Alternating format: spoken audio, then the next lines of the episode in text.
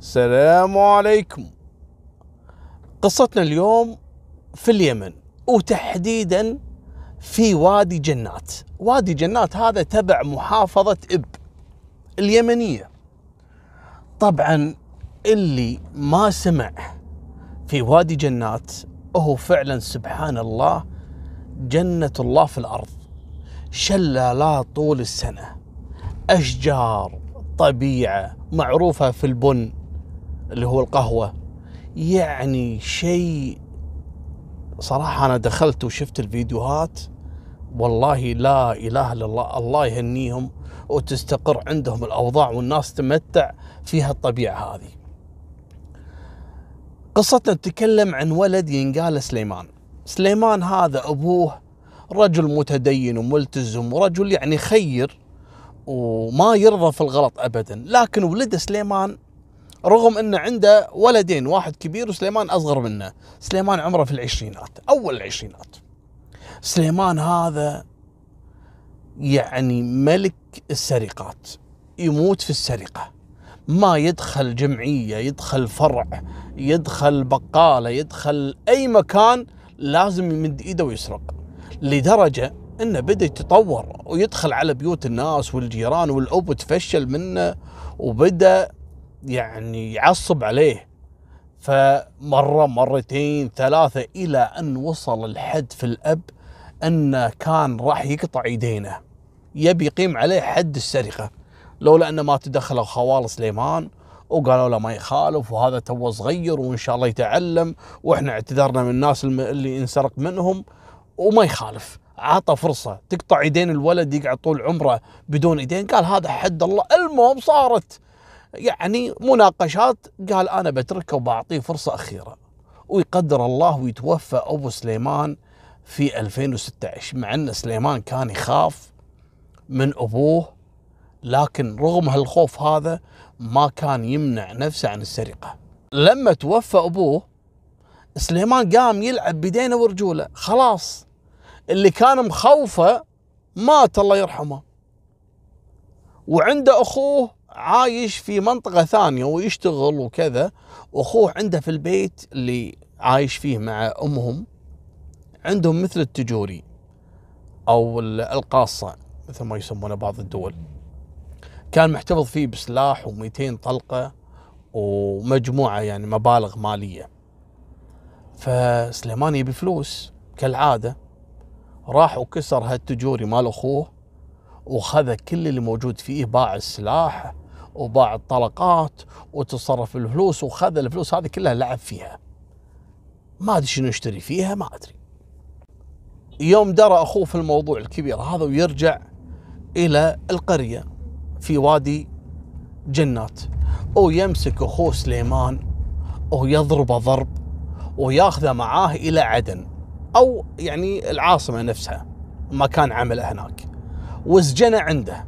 وهذا كان طلب من أم سليمان نفسها تقول حق ولدها الكبير انه بعد ما توفى أبوك ترى أخوك قام يعني يسود الوجه ما يخلي أحد إلا يسرقه الله يخليك أخذه معاك في مكان عملك يمكن يتعلم. حاول إنك تشغله حاول إنك تلهيه. قال حاضر. وفعلا خذاه معاه وسجنه هناك وقام يجبر على العمل لكن ماكو فايدة. يوم من الأيام زهق وقال له خلاص يا عمي ارجع. روح اقعد عند أمك هناك في وادي جنات.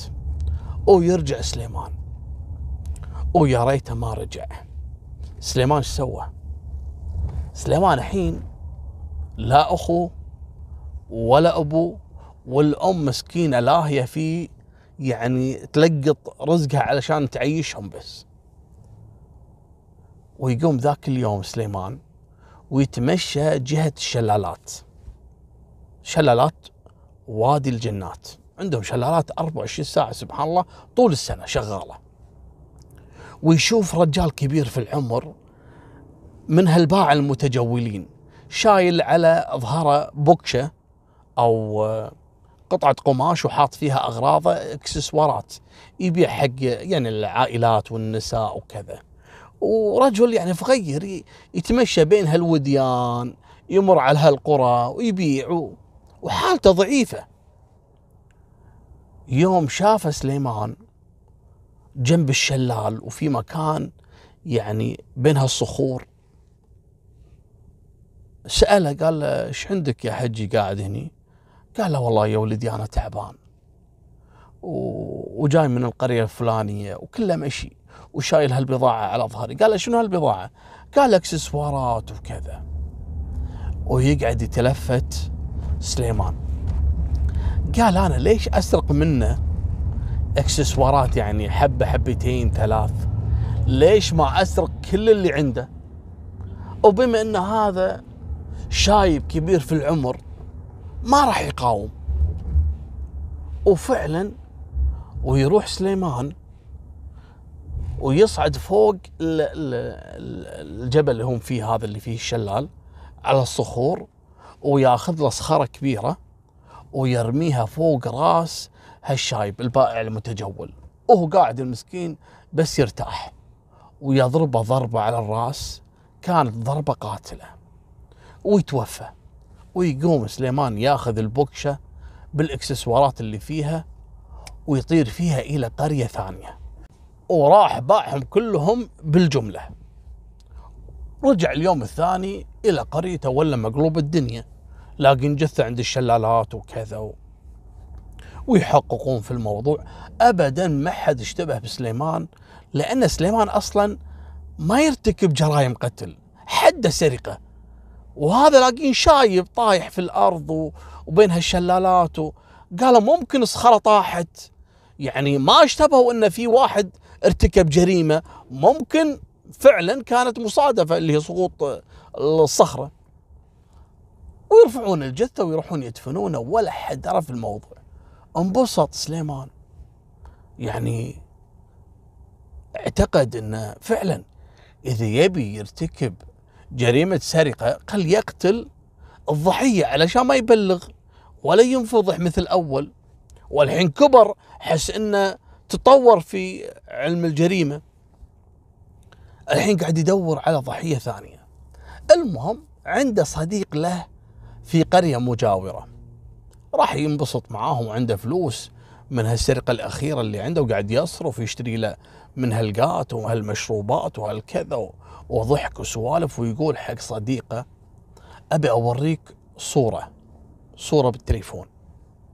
قال له شنو صورة؟ شنو هذه؟ قال له شوف ولا صورة إيد يد يد يد مرة يعني مسنة كبيرة في العمر عجوز. وبإيدها غوايش وخواتم ذهب. فصديقة في هالجلسة هذه يعني قال له يعني شنو هالصورة يعني؟ ما فهمتك. شنو؟ صورة يد مرة كبيرة في العمر. مو مبين جسد المرأة بس إيدها. قال له إيه أنا عارف أنا ما بيك تشوف اليد شوف الغوايش والذهب والخواتم. قال له زين و قال له تعتقد كم تسوى هال هالصيغة الذهبية هذه؟ فصاحبه قاعد يطالعه قال له ماني فاهمك والله. زين هذه يد منو يعني؟ وين لاقيها الصورة هذه؟ يعني ماخذها من النت مثلا أو أحد أرسلها لك؟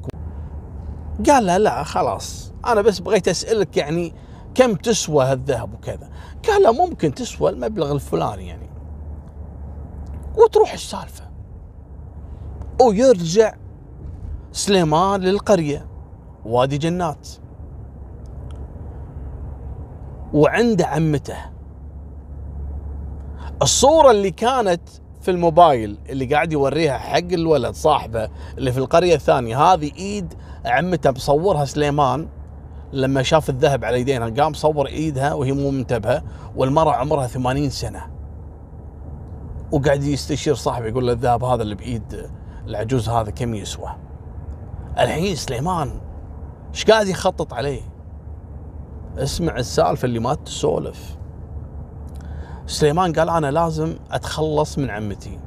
عمته مرة كبيرة وعايشة بروحها ويا الله تمشي وتطلب الله يعني أبد. دائما تقعد وقت ما تطلع الشمس تقعد عند الباب وطول وقتها تصلي وكذا. فقام يوم من الأيام سليمان ويشتري لبن حق عمته. حطها حق عمته. قال هات يا عمه استغربت. هلا سليمان هلا حبيبي شلونك؟ شا... قال والله يا عمه جيت أزورك وشريت لك لبن. قالت له جزاك الله خير. وقعدت المسكينة تشرب. وسليمان يطالع فيها يطالع فيها. أو يرجع مرة ثانية لبيتهم. سليمان كان حاط في اللبن حاط فيه سم لكن الظاهر السم هذا اللي حاطه يعني السم يمكن آه، ما أثر بالعجوز يعني أو سم ما كان قوي يعني هو كان متوقع إنه راح يسوي ردة فعل قوية وبما إنها كبيرة في العمر. لكن لما رجع لها اليوم الثاني لقاها فعلا مريضة وتشكي من معدتها ومن هالكلام وودوها المستشفى الجيران وردت وصارت أمورها طبيعية سووا لها حتى يمكن غسيل معدة. بس رجعت طبيعي. هني سليمان ما تقهر. قال هذا شلون تخلص منها؟ ما في إلا طريقة واحدة. بعد ثلاث أربعة أيام يوم العجوز المسكينة قامت تصحصح وتطلع شوي وتتمشى ويجيها سليمان. هلا عمه شلونك؟ وحمد لله على السلامة ما شاء الله.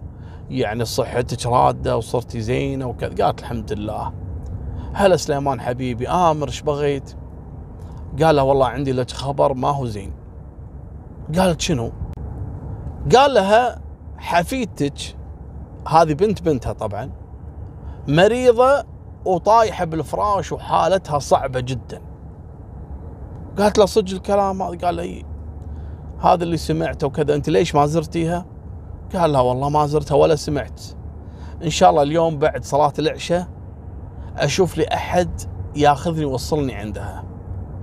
قال لها وليش تشوفين أحد؟ أنا حاضر موجود. أنا بخدمتك يا عمة. أبد. أنا الساعة عشر بالليل أجي أمر عليك.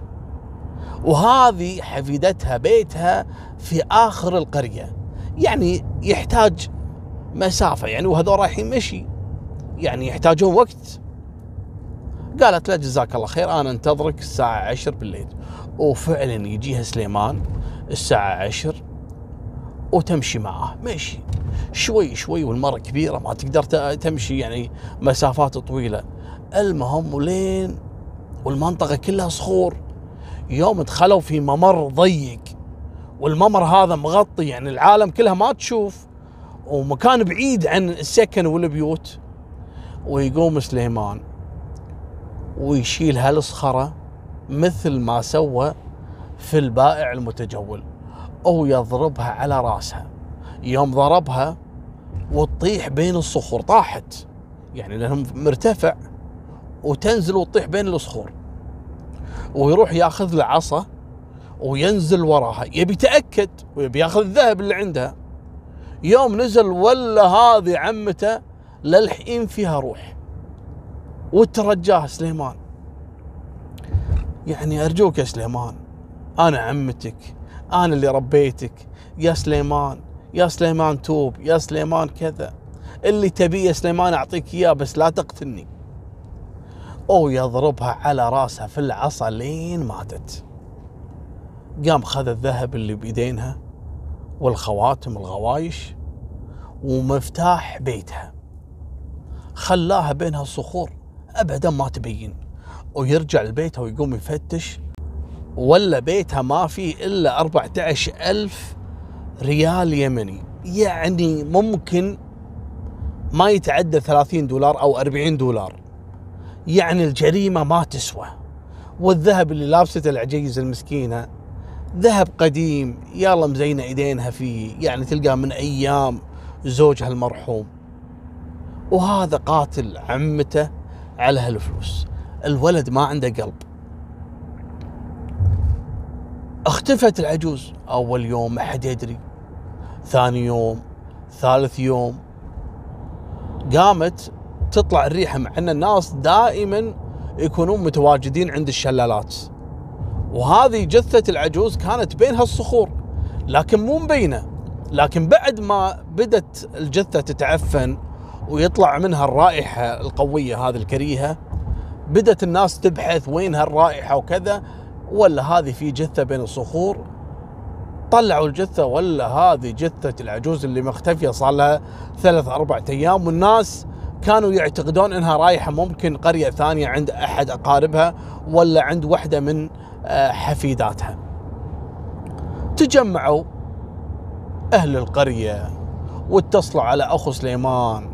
وجاء من هناك مسكين. واتصلوا على سليمان. قالوا له يا سليمان تعال. ترى عمتك متوفية وعيال عمته. وانقلبت الدنيا. ما هم عارفين منو اللي ارتكب هالجريمة. في ناس تقول لا العجوز ممكن كانت فعلا رايحه مكان معين وزلت قدمها وطاحت بين هالصخور وتعورت والرضوض والضربات اللي فيها ممكن هذه آثار الصخور. تقول لي يا أبو طلال زين العلم الجنائي راح يكشف. إي نعم راح يكشف. لكن أقارب العجوز ما كانوا يبوا يوصلون الموضوع إلى الأمن والطب الشرعي والأدلة الجنائية. قالوا خلاص توفت وهذا يومها ونبي ندفنها. قام واحد من أهل القرية وعنده معارف بالأمن بلغ عن هالقصة. هذه حضروا رجال الأمن وقالوا ممنوع تدفنونها ومنعوا أهل العجوز أن يرجعون الجثة وفعلا خذوها للطب الشرعي يوم فحصوها ولا في ضربات بآلة يعني يسمونها غليظة هي العصا. ما هي آلة حادة لا آلة غليظة. وفي كذلك يعني آثار يعني آه، ضربة صخرة. الضربة الصخرة هذه يوم كشفوا على الموقع. الموقع اللي صار فيه نزول هالصخرة هذه ما في صخرة ثانية. يعني لو إنه كان في فعلا يعني تسرب أو سقوط الصخور هذه كان في أكثر من صخرة لكن ما في إلا صخرة واحدة. على عكس قصة البائع المتجول. حظه السيء إنه كان جالس يعني في مكان تحت اللي هو الصخور وكان هذا المكان معروف عنه أصلا الصخور تتساقط يعني. لكن من بينهم هالحجر الكبير اللي ضرب رأسه. لذلك هني ما اشتبهوا في أحد. لكن في موضوع العجوز لأنها كانت على ممر وما في إلا صخرة واحدة كانت على الممر اللي أصيبت فيها العجوز. قالوا لا هذا في واحد شالها وضربها فيه. اقعدوا يدورون من المجرم. وهذا الموضوع ربطوه في موضوع البائع المتجول. ممكن يكون له علاقة بما انه يعني ما كان في فترة طويلة بين الحادثتين. ويقعدون يدورون. استدعوا كل أحفاد هالعجوز. وعيالها وزوجات عيالها. وجابوا كذلك عيال أخوها اللي هو سليمان وأخوه الكبير. حققوا مع الكل ابدا ما عثروا على أي دليل يدين أحد فيهم بمقتل هالمرة الكبيرة. لكن شو اللي حصل؟ لما جو يبي يفرجون عن المتهمين كلهم خلاص ايسوا ما في دليل ما في أثر ما في بصمات في الموقع.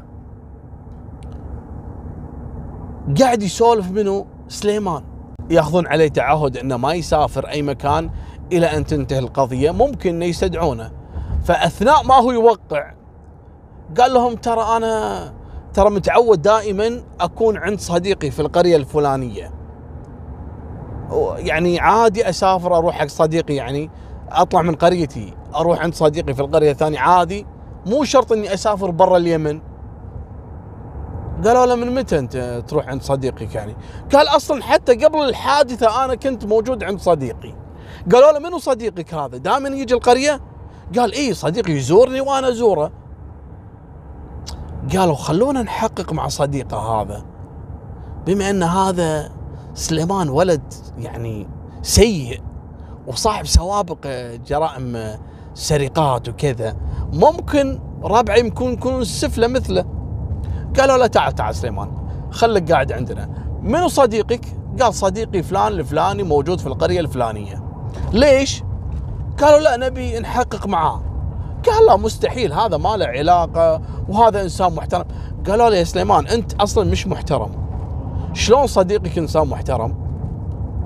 لا لا إحنا نبي نحقق يا خليك قاعد عندنا. خذوا بيانات صديقة ويروحون ويلقون القبض على صديقة في القرية الثانية. قالوا إحنا إيش خسرانين بعد؟ حققنا مع ثلاث أرباع القرية. جت على هذا. جابوه. يوم جابوه قالوا له تعال. في عجوز توفت في المكان الفلاني وانسرق منها كذا كذا كذا. قال أنا ما لي علاقة وكذا. يوم شيكوا عليه على سجله الجنائي ولا هذا صح عنده موضوع سرقات؟ والعجوز أصلا يعني جثتها تم سرقة الذهب اللي عندها قالوا له يعني أنت ما بعت ذهب مني مناك. قال لا والله أبد. قالوا زين ما تعرف أحد ممكن يرتكب مثل هالنوع من الجرائم؟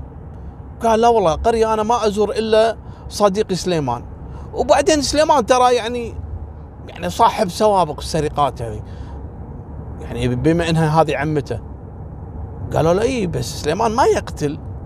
قال أنا بسألكم سؤال. هو هذا صديق سليمان يقول حق الرجال أنا بسأل بس سؤال. قالوا شنو؟ قالوا المتوفية هذه كم عمرها؟ قالوا له عمرها 80 سنة. والمسروقات كانت عبارة عن غوايش وخواتم في إيدينا. ويتذكر على طول سالفة الصورة والاستشارة الحرامية اللي استشارها له سليمان. لما قال إيش رأيك بالذهب اللي بايدها العجوز قال والله أنا في شيء ما أدري إذا له علاقة في الموضوع ولا لا. قالوا له شنو؟ قال سليمان نفسه قبل الحادثة يعني تقريبا بأسبوع أو أكثر مر علي زارني في القرية وسألني سؤال غريب. وراني صورة حق يد مرة كبيرة في العمر وكان فيها غوايش وخواتم ذهب. قال لي كم تسوى وهذه فريسة وما أدري شنو ويضحك. قلت له منو هذه؟ قال لي لا خلاص خلاص. قالوا له متأكد من الكلام هذا؟ قال لي والله متأكد. ويمسكون سليمان ويعصرونه. تكلم يا سليمان. ليش سرقت ذهب عمتك؟ وترى إحنا اكتشفنا إن أنت القاتل ولقينا بصماتك وكل الإثباتات تدينك المسكين وسكين. أنا إيش فيني أقول مسكين؟ واعترف بالموضوع بالكامل. طبعا يبي يفهم منهم شلون عثرتوا على البصمات. قالوا لا لا بصمات ولا شيء. أنت أصلا مسولف السالفة هذه. سالفة الصورة اللي فيها إيد عمتك يوم صورتها ووريتها حق صديقك اللي أنت ارشدتنا عليه. صديقك قال لنا أن أنت أصلا يعني ناوي على مرة كبيرة في العمر ووريته صورها وهذه كانت يد عمتك. وهني انكشفت القصة بالكامل. وفي عام 2017 تم محاكمته بعد الانتهاء من ملف القضية وانحكم بالمؤبد والى اليوم موجود في سجن المركزي في إب. طبعا ليش يحكموا عليه في المؤبد؟ ليش مو إعدام أو قصاص؟ ممكن إنه حصل على تنازل من أهل البائع المتجول وكذلك من يعني اهله اللي هم أصحاب الدم بحق عمته. الله يعلم. لكن إلى الآن موجود وحي يرزق داخل السجن. الله لا يربحه. وهذه نهاية سالفتنا وفمان الله مع السلامة.